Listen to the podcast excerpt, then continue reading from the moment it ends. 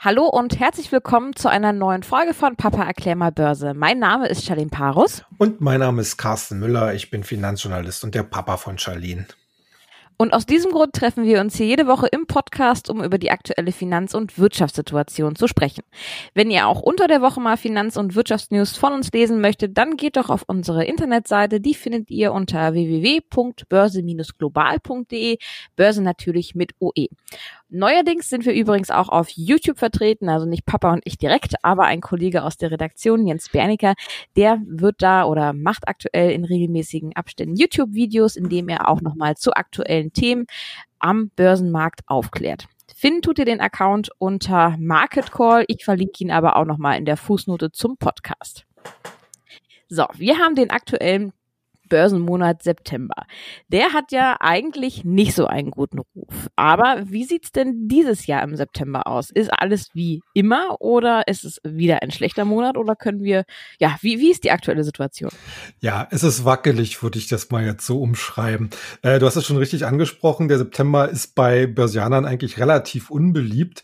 Äh, Einerseits äh, gibt es so als Erklärmuster, dass so viele Marktteilnehmer Anfang September erst so langsam wieder aus dem Urlaub zurückkommen, sich erstmal so ein bisschen einfinden wollen, deswegen die äh, Handelsaktivitäten noch nicht so wieder das normale Niveau erreicht haben.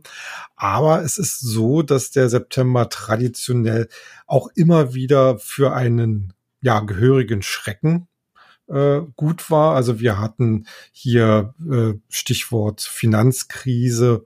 Ähm, natürlich muss man in diesem Zusammenhang auch äh, 9-11, äh, also die Anschläge auf die World Trade Center in New York äh, nennen, was äh, auch halt im September stattfand, äh, 2001 und dann halt zu einem richtigen Crash äh, wurde. Äh, und wenn man sich so die traditionelle Performance anguckt, gehört der September eindeutig immer zu den Monaten mit der schlechtesten durchschnittlichen Performance. So, wie sieht's dieses Jahr aus? Ich würde mal sagen, durchwachsen. Wir hatten hier ja letzte Woche das Thema kommt ein Technologiecrash. Ne? Wir hatten ja deutlich fallende Kurse stellenweise bei mhm. den zuvor hochgelobten Tech-Aktien, insbesondere in den USA. Hier kann man momentan so ein bisschen Entwarnung geben. Die haben sich wieder gefangen und orientieren sich im, äh, ja, in großer Gruppe eigentlich wieder äh, Richtung äh, Norden, also nach oben. Ein anderer Blick äh, auch auf den DAX, auch dort äh, ist eigentlich momentan so von Korrekturgedanken eigentlich weit und breit nichts zu sehen. Ich würde das alles mal beschreiben unter dem Aspekt äh, in Lauerstellung. Also mhm. es gab halt, wie gesagt, im September so einige deutliche Verlusttage, die viele Leute halt auch zu Gewinnmitnahmen genutzt haben. Aber hier scheint es keinen nachfolgenden Verkaufsdruck zu geben. Also man wartet letzten Endes wahrscheinlich wirklich auf die Ergebnisse des dritten Quartals wie gesagt, in knapp 14 Tagen äh, ist das dritte Quartal auch schon wieder Geschichte. Also das Jahr rennt ja ziemlich hier. Mhm. Gott sei Dank bei den ganzen Sachen, die wir da ja. äh, dieses Jahr schon erleben mussten. Und ich, denk, ich denke schon, dass viele äh, Börsianer hier einfach mal so ein bisschen versuchen, die Füße still zu halten, um einfach noch ein bisschen mehr Klarheit zu bekommen. Unterstützend wirken dabei natürlich vor allen Dingen auch die Notenbanken. Die haben ja weiterhin ihre Geldscheunen weit offen. Äh, wir haben gerade jetzt äh, dieser Tage von der US-Notenbank wieder gehört, dass sie eigentlich weiterhin auf die nächsten Jahre bei ihren Niedrigzinsen bleiben werden und äh, dass sie auch weiterhin den Markt mit äh, entsprechender Liquidität versorgen werden äh, unter bestimmten Maßgaben, die sie auch ganz klar schon definiert haben. Also das gibt dem Markt insgesamt ein bisschen mehr Sicherheit und äh, Berechenbarkeit. Ähnlich äh, äh verfährt auch die EZB. Also da haben wir jetzt eine Gemengelage, wo eigentlich nichts wirklich anbrennt und alle schauen jetzt erstmal darauf, wie sich die Indizes, wie sich die Märkte so ein bisschen konsolidieren. Das ist ja alles so ein bisschen auch Seitwärtsbewegung. Das sieht man auch sehr schön im äh, DAX-Chart, dass es eigentlich mehr so eine Seitwärtsbewegung ist. Ich würde das tatsächlich interpretieren, dass das so ein Luftholen ist, so ein Kräftesammeln.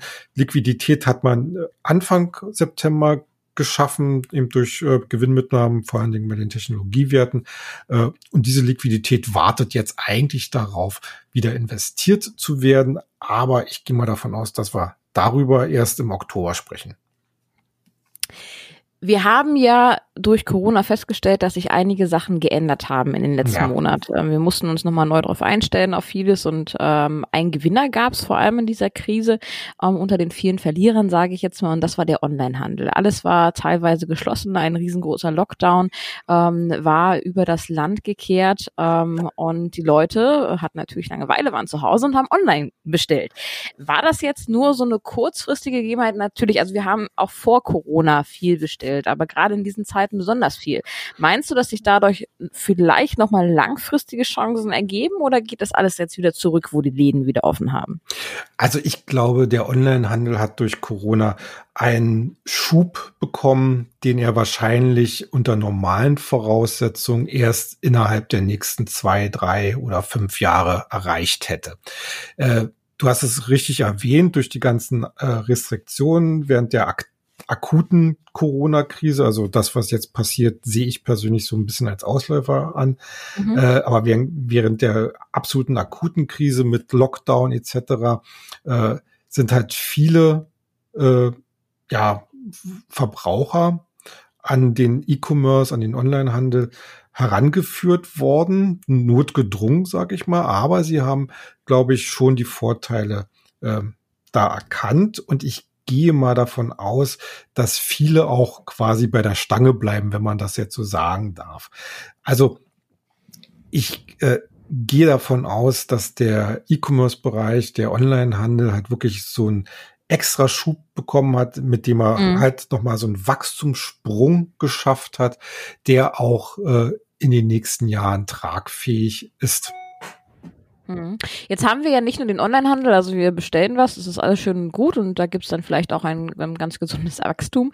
Ähm, aber irgendjemand muss das ganze Zeug ja zu uns nach Hause bringen. Und da haben wir ja vor allem die ganzen Logistikunternehmen, die es so gibt. Ja. Ähm, da denke ich natürlich als allererstes an die Deutsche Post. Ja. Ähm, wie sieht es denn ja allgemein in diesem Markt der Logistikunternehmen aus und vielleicht im Konkreten bei der Post? Ja, also vielleicht noch mal ganz kurz zur Einordnung, wo wir denn eigentlich so beim Onlinehandel stehen und wo eigentlich so die wachstumsstärksten äh, Regionen sind. Wenn man in diesen, äh, ich sag mal so Größenordnungen, die ich jetzt gleich mal nennen werde, äh, eigentlich da, dass man da jetzt wirklich mal so äh, verteilen kann. Also wir haben äh, zum Beispiel äh, China. Äh, mhm. Im Reich der Mitte wird erwartet, dass innerhalb der nächsten äh, vier Jahre, äh, dass äh, ja die Verkäufe online halt um 80 Prozent zulegen werden. Wir haben in Europa, wo es immerhin noch ein Plus von 55 Prozent geben soll, genauso in gleicher Größenordnung in Amerika. Mhm. Wenn ich mal Amerika als sozusagen die Heimat des Online-Händlers schlechthin, sprich Amazon nehme, da hat, äh, da hatte der Online-Handel äh, Anfang des Jahres 2000 an allen äh, privaten äh, Retail-Verkäufen, also, also durch, durch normale private Kunden, äh, ein Anteil von 0,8 Prozent. Ende des zweiten Quartals diesen Jahres stand der E-Commerce-Umsatz schon bei über 16 Prozent. Also eine rasante Entwicklung, wobei man wirklich sagen muss, äh, äh, das ist ja der Sprung, den ich auch jetzt gerade genannt habe. Äh, denn 2019 war dieser Anteil erst bei ja, rund 12 Prozent. Also er hat mhm. allein in der Corona-Krise äh, über vier Prozentpunkte hingelegt, was normalerweise also, wie gesagt, eine äh, ein Zeitrahmen wäre von mehreren Jahren. Also man kann das mal so ein bisschen vergleichen zwischen 2012 also ab 2012, bis es, bis es dann so auf zehn Prozent ging, da vergingen halt wirklich sechs Jahre. Und äh, jetzt haben wir quasi fast wieder so eine äh, ja vier fünf Prozent plus innerhalb nur von weniger Monate. Und ich glaube nicht, dass das wesentlich abschmelzen wird. So, äh, welche Unternehmen sind denn weltweit tätig? Also wir haben ganz, ganz viele kleine regionale Anbieter. Einige davon sind auch äh, börsennotiert. Aber ich sag mal so, die global aktiven, da hast du schon eigentlich einen ganz wichtigen Marktplayer genannt, die Deutsche Post. Wir wissen, die Deutsche Post ist eigentlich eher so ein Mischkonzern. Die machen ja auch ein bisschen was anderes, zum Beispiel Briefverkehr in Deutschland. Mhm. Allerdings verdient man daran fast gar nichts mehr. Also die Leute schreiben ja relativ viel E-Mail nur, also das Briefaufkommen äh, ist rückläufig. Äh, und deswegen sind eigentlich bei der Deutschen Post alle Wachstumshoffnungen äh, auf der Paket- bzw. Express-Tochter DHL äh, fokussiert. Mhm. Die kämpft international im Wettbewerb äh, und zwar vor allen Dingen auch mit den Amerikanern. Da haben wir die beiden Schlachtrosse, um das mal jetzt so zu bezeichnen, mhm. FedEx und UPS. Mhm. UPS äh, ist äh, bei der äh, in der Hinsicht auch noch mal äh, so eine ganz besondere Sache, weil die eine sehr enge Verbindung mit dem äh, amerikanischen Postdienst, dem äh, wie heißt das, United äh, äh, Parcel, sonst was für Service hat. Äh, okay. Äh, der ist, glaube ich, USPS oder so abgekürzt, aber ich, ich habe mir nicht angeguckt, wie er ausgeschrieben hat. Also dem amerikanisch, äh, der amerikanischen Postgesellschaft. Dann haben wir äh, natürlich in Europa vor allen Dingen regionale Anbieter, äh, wie in Holland, äh, die, die Post NL, mhm. äh, TNT Express ist auch ein ganz wichtiger Marktplayer, der ist allerdings nicht börsennotiert, sondern gehört zu FedEx. Dann haben wir noch in unserem Nachbarland, in unserem schönen Nachbarland, die österreichische Post, die natürlich auch äh, analog zur deutschen Post äh, dort Paketservices anbietet. Das sind eigentlich jetzt so, also es gibt noch einen spanischen Ableger äh, und es gibt natürlich, die möchte ich jetzt nicht vergessen, die Royal Mail, weil mit der Royal Mail werden auch deutsche äh, Kunden immer wieder in Kontakt äh, äh kommen. Äh, denn zum Beispiel GLS, die hier ja auch sehr aktiv sind als Paketdienst, mhm. die gehören zur Royal Mail. Ah, okay. Ähm, was kaufen denn die Kunden eigentlich so im Internet? Ja, also ganz vorne dabei sind, ist vor allem den Konsumerelektronik, also Handys mhm. und äh, Computer etc.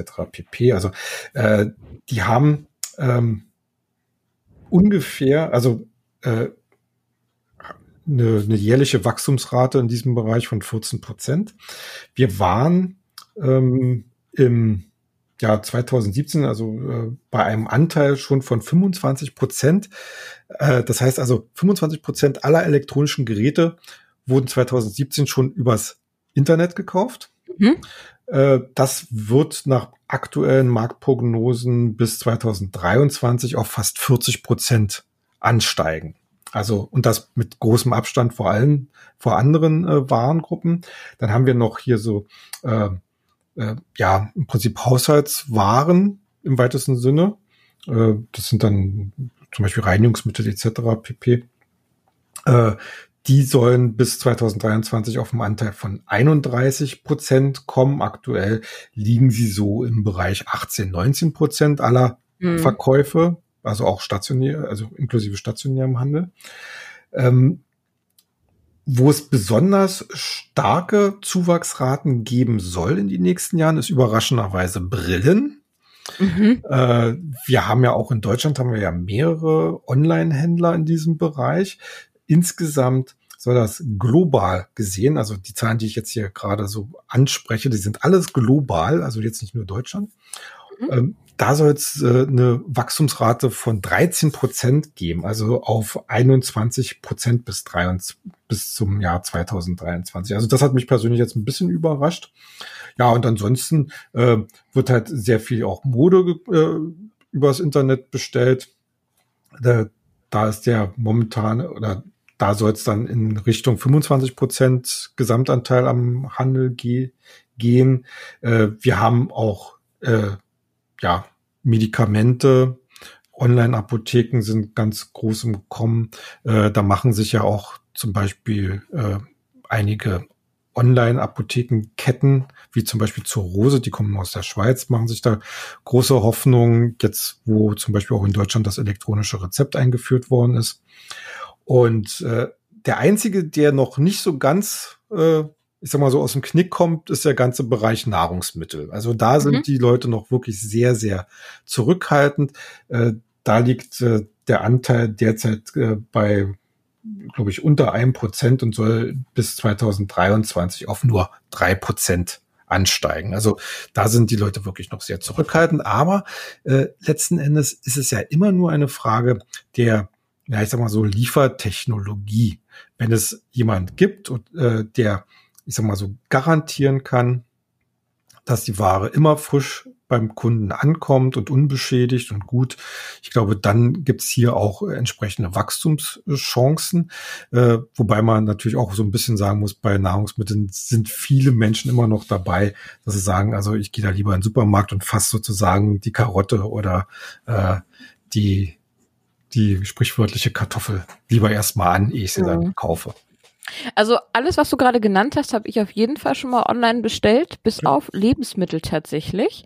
Ähm, weil das ist, finde ich, immer noch so eine kleine Hemmschwelle, auch für mich tatsächlich. Und was passiert? Nachher geht's in die Packstation und ich bin nicht da und es liegt dann ja. zwei Tage. Weiß ich, das wäre ja dann auch nicht so optimal. Also da muss, ja. glaube ich, noch einiges passieren, dass das da reibungslos ablaufen kann und die Kühlketten zum Beispiel auch eingehalten werden. Genau. Aber ähm, jetzt lass uns doch mal raufschauen, wo wir das kaufen. Also es gibt ja für die ganzen vielen verschiedenen Produkte unterschiedliche Plattformen, wo man man die beziehen kann.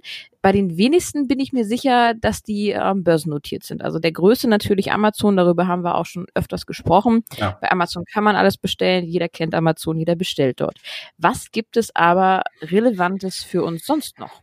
Ja, also letzten Endes muss man schon so sagen, dass dass Amazon eigentlich wirklich so wie die Krake ist, die, die über mhm. dem ganzen E-Commerce-Markt, äh, Online-Markt äh, hängt und dass sich da drunter eigentlich hauptsächlich äh, Special Interest Plattformen jeglicher Couleur tummeln. Also wir haben ja, wie gesagt, wir haben äh, Spezialisten für Brillen, wir haben Spezialisten für Tiernahrung, Zoo Plus zum Beispiel oder, oder die amerikanische Chewy, äh, um jetzt mal so einen Namen in den Ring, Ring zu werfen. Mhm. Äh, also da geht's wirklich um Special Interest und äh, wir haben äh, interessanterweise, ich habe mal die Statistik mir angeguckt, wer denn welche Marktanteile hat. Äh, und da, äh, also zum Beispiel in Deutschland ist DHL der unangefochtene Marktführer in dem Bereich. Mhm. Äh, was mich überrascht hat, schon an zweiter Stelle oder an zweiter Stelle kam mit 25 Prozent das sogenannte Click and Collect. Das heißt, mhm. äh, man, man bestellt online etwas und holt sich dann im Laden ab. Ne? Ja. Also das, das, äh, also Ikea macht das ja, glaube ich, so. Es gibt auch äh, viele Baumärkte, die sowas machen, wo man oder oder Möbelhäuser, wo man wo sich sozusagen in Ruhe das online aussuchen kann und dann halt sich zum Markt liefern und dann einsammeln kann. Also, aber Click und Collect, das ist doch nur eine, eine Art und Weise, wie man die Sachen beziehen ja, kann. Steckt die, da eine Firma dahinter, die irgendwie nö. sich darum kümmert oder wie? Nee, nee, das ist nur die Art des, des ja, Versandes, okay. aber das wird halt statistisch gesehen halt dann so zusammengefasst. Ne? Mhm. Ähm, so, zurück zu den Plattformen. Also äh, da könnten wir jetzt wahrscheinlich äh, den, den, ganzen Abend oder den ganzen Tag referieren, äh, welche, welche Special Interest Plattformen es gibt. Mhm. Ich glaube, äh, die werden auch nicht weniger. Ne? Also es wird immer wieder Nachschub gehen, geben und es wird natürlich auch äh, Plattformen geben, die äh, auch größer werden. Ähm, aber ich denke mal, wenn jetzt hier nicht äh, irgendwelche Zerschlagungen kommen, äh, dürften die reinen Machtverhältnisse relativ äh, stringent bleiben. Also Ameri mhm. Nordamerika oder ich sag mal so die westliche Hemisphäre, Amazon, die östliche, also oder asiatische Hemisphäre, Alibaba. Mhm. Ähm, und äh, dazwischen dann tummeln sich dann so ganz viele Anbieter. Äh, auch viele börsennotierte, bis da muss man dann halt wirklich dann gucken. Äh, wichtig, äh, wenn man sich solche Sachen anschaut, ist letzten Endes äh, von den Zahlen jetzt nicht nur rein Umsatz und, und Gewinn, sondern man muss natürlich auch mal gucken, äh, wie, wie steht denn der Umsatz im Verhältnis zu den Marketingkosten? Äh, wie sieht's mit den Nutzerzahlen aus? Also Wachstum von, äh, von Nutzerzahlen und vor allen Dingen der durchschnittliche Umsatz pro Nutzer, weil das ist zum Beispiel so eine Maßzahl, die auch, äh, die man sich zum Beispiel auch bei Abo-Diensten immer mal angucken sollte. Äh, was bringt mir denn wirklich ein neuer Kunde tatsächlich ins Haus? Äh, und da sollte man eigentlich für seine eigene Anlagestrategie dann schon sich überlegen, auf Werte nur zu setzen, die nicht nur die reinen Nutzerzahlen äh, steigern können, sondern auch den durchschnittlichen Umsatz pro Kunde. Wie ist denn deine persönliche Meinung zu dem Thema? Sollte man ähm, Aktien aus diesem Bereich, also aus dem Bereich Onlinehandel und Logistik mit im Portfolio haben oder könnte man darauf verzichten? Ja, also ich finde schon, weil es ist einfach einer dieser großen Megatrends. Wir, wie gesagt, wir leben ja eigentlich in einer Welt, wo sich äh, nicht nur durch Corona, da hat es vielleicht in manchen Bereichen beschleunigt, aber generell bewegen wir uns in, ein, in einer Welt, wo viele alte Technologien und Industrien abgelöst werden durch neue Technologien, neue Megatrends. Äh, ich, glaube, wir hatten an dieser Stelle auch schon mal äh, über den einen oder anderen gesprochen und E-Commerce ist halt einer. Deswegen äh, haben wir uns ja auch vorgenommen in unserem neuen Börsenbrief, der demnächst rauskommt, gerade diese Megatrends eben auch speziell zu bearbeiten. Und deswegen glaube ich, jemand, der nachhaltig anlegen möchte, also auch im Sinne von einem nachhaltigen und langfristigen Vermögensaufbau, der kommt an solchen Themen gar nicht vorbei. Äh, das ist manchmal ein bisschen kompliziert, weil man durchaus äh, hier etwas breiter streuen muss, weil es halt so viele Anbieter gibt und man nicht immer schon sagen kann, wer setzt sich am Ende durch und wer nicht. Äh, da, da muss man schon ein bisschen proaktiver handeln, als wenn man sich halt nur wie früher mal eine ThyssenKrupp oder eine Deutsche Bank ins Portfolio gelegt hat. Das funktioniert heute so nicht mehr. Ähm, man muss also als Anleger deutlich flexibler sein, aber ich glaube schon, dass man, wenn man das ernsthaft betreibt, an solchen Themen nicht vorbeikommt. Und äh, das, das Thema, was wir heute hatten, sage ich ja. Äh, E-Commerce, äh, Onlinehandel, da, da müsst, das muss sich auch in einem Depot widerspiegeln. Wir hatten ja auch schon Amazon entsprechend mal besprochen. Ähm, von den Logistikern, also von den Paketlieferanten, äh, da habe ich momentan eigentlich so den Blick vor allen Dingen auf die Deutsche Post, weil äh, die hat zwar auch noch diesen diesen diesen Post, äh, also diesen reinen Brief, äh, äh, das reine Briefthema, aber ich glaube, dass die DHL da immer äh, wichtiger wird und äh, dass, äh, dass auch die, die Investoren äh, die Deutsche Post da so als äh, Kerninvestment äh, bei dem Thema ansehen. Ja, und das, und das zweite Unternehmen, was mich persönlich halt äh, besonders interessiert, ist halt FedEx, weil äh, die machen hier auch einen sehr guten Job. Die haben zuletzt jetzt auch gerade wieder gemeldet, äh, besser, bessere Ergebnisse als erwartet. Und äh, da sehe ich eigentlich auch langfristig noch Potenziale. Okay, dann danke ich dir für deine heutige Einschätzung und ähm, ich wünsche euch noch eine schöne und erfolgreiche Woche und bis zum nächsten Mal. Macht's gut, tschüss.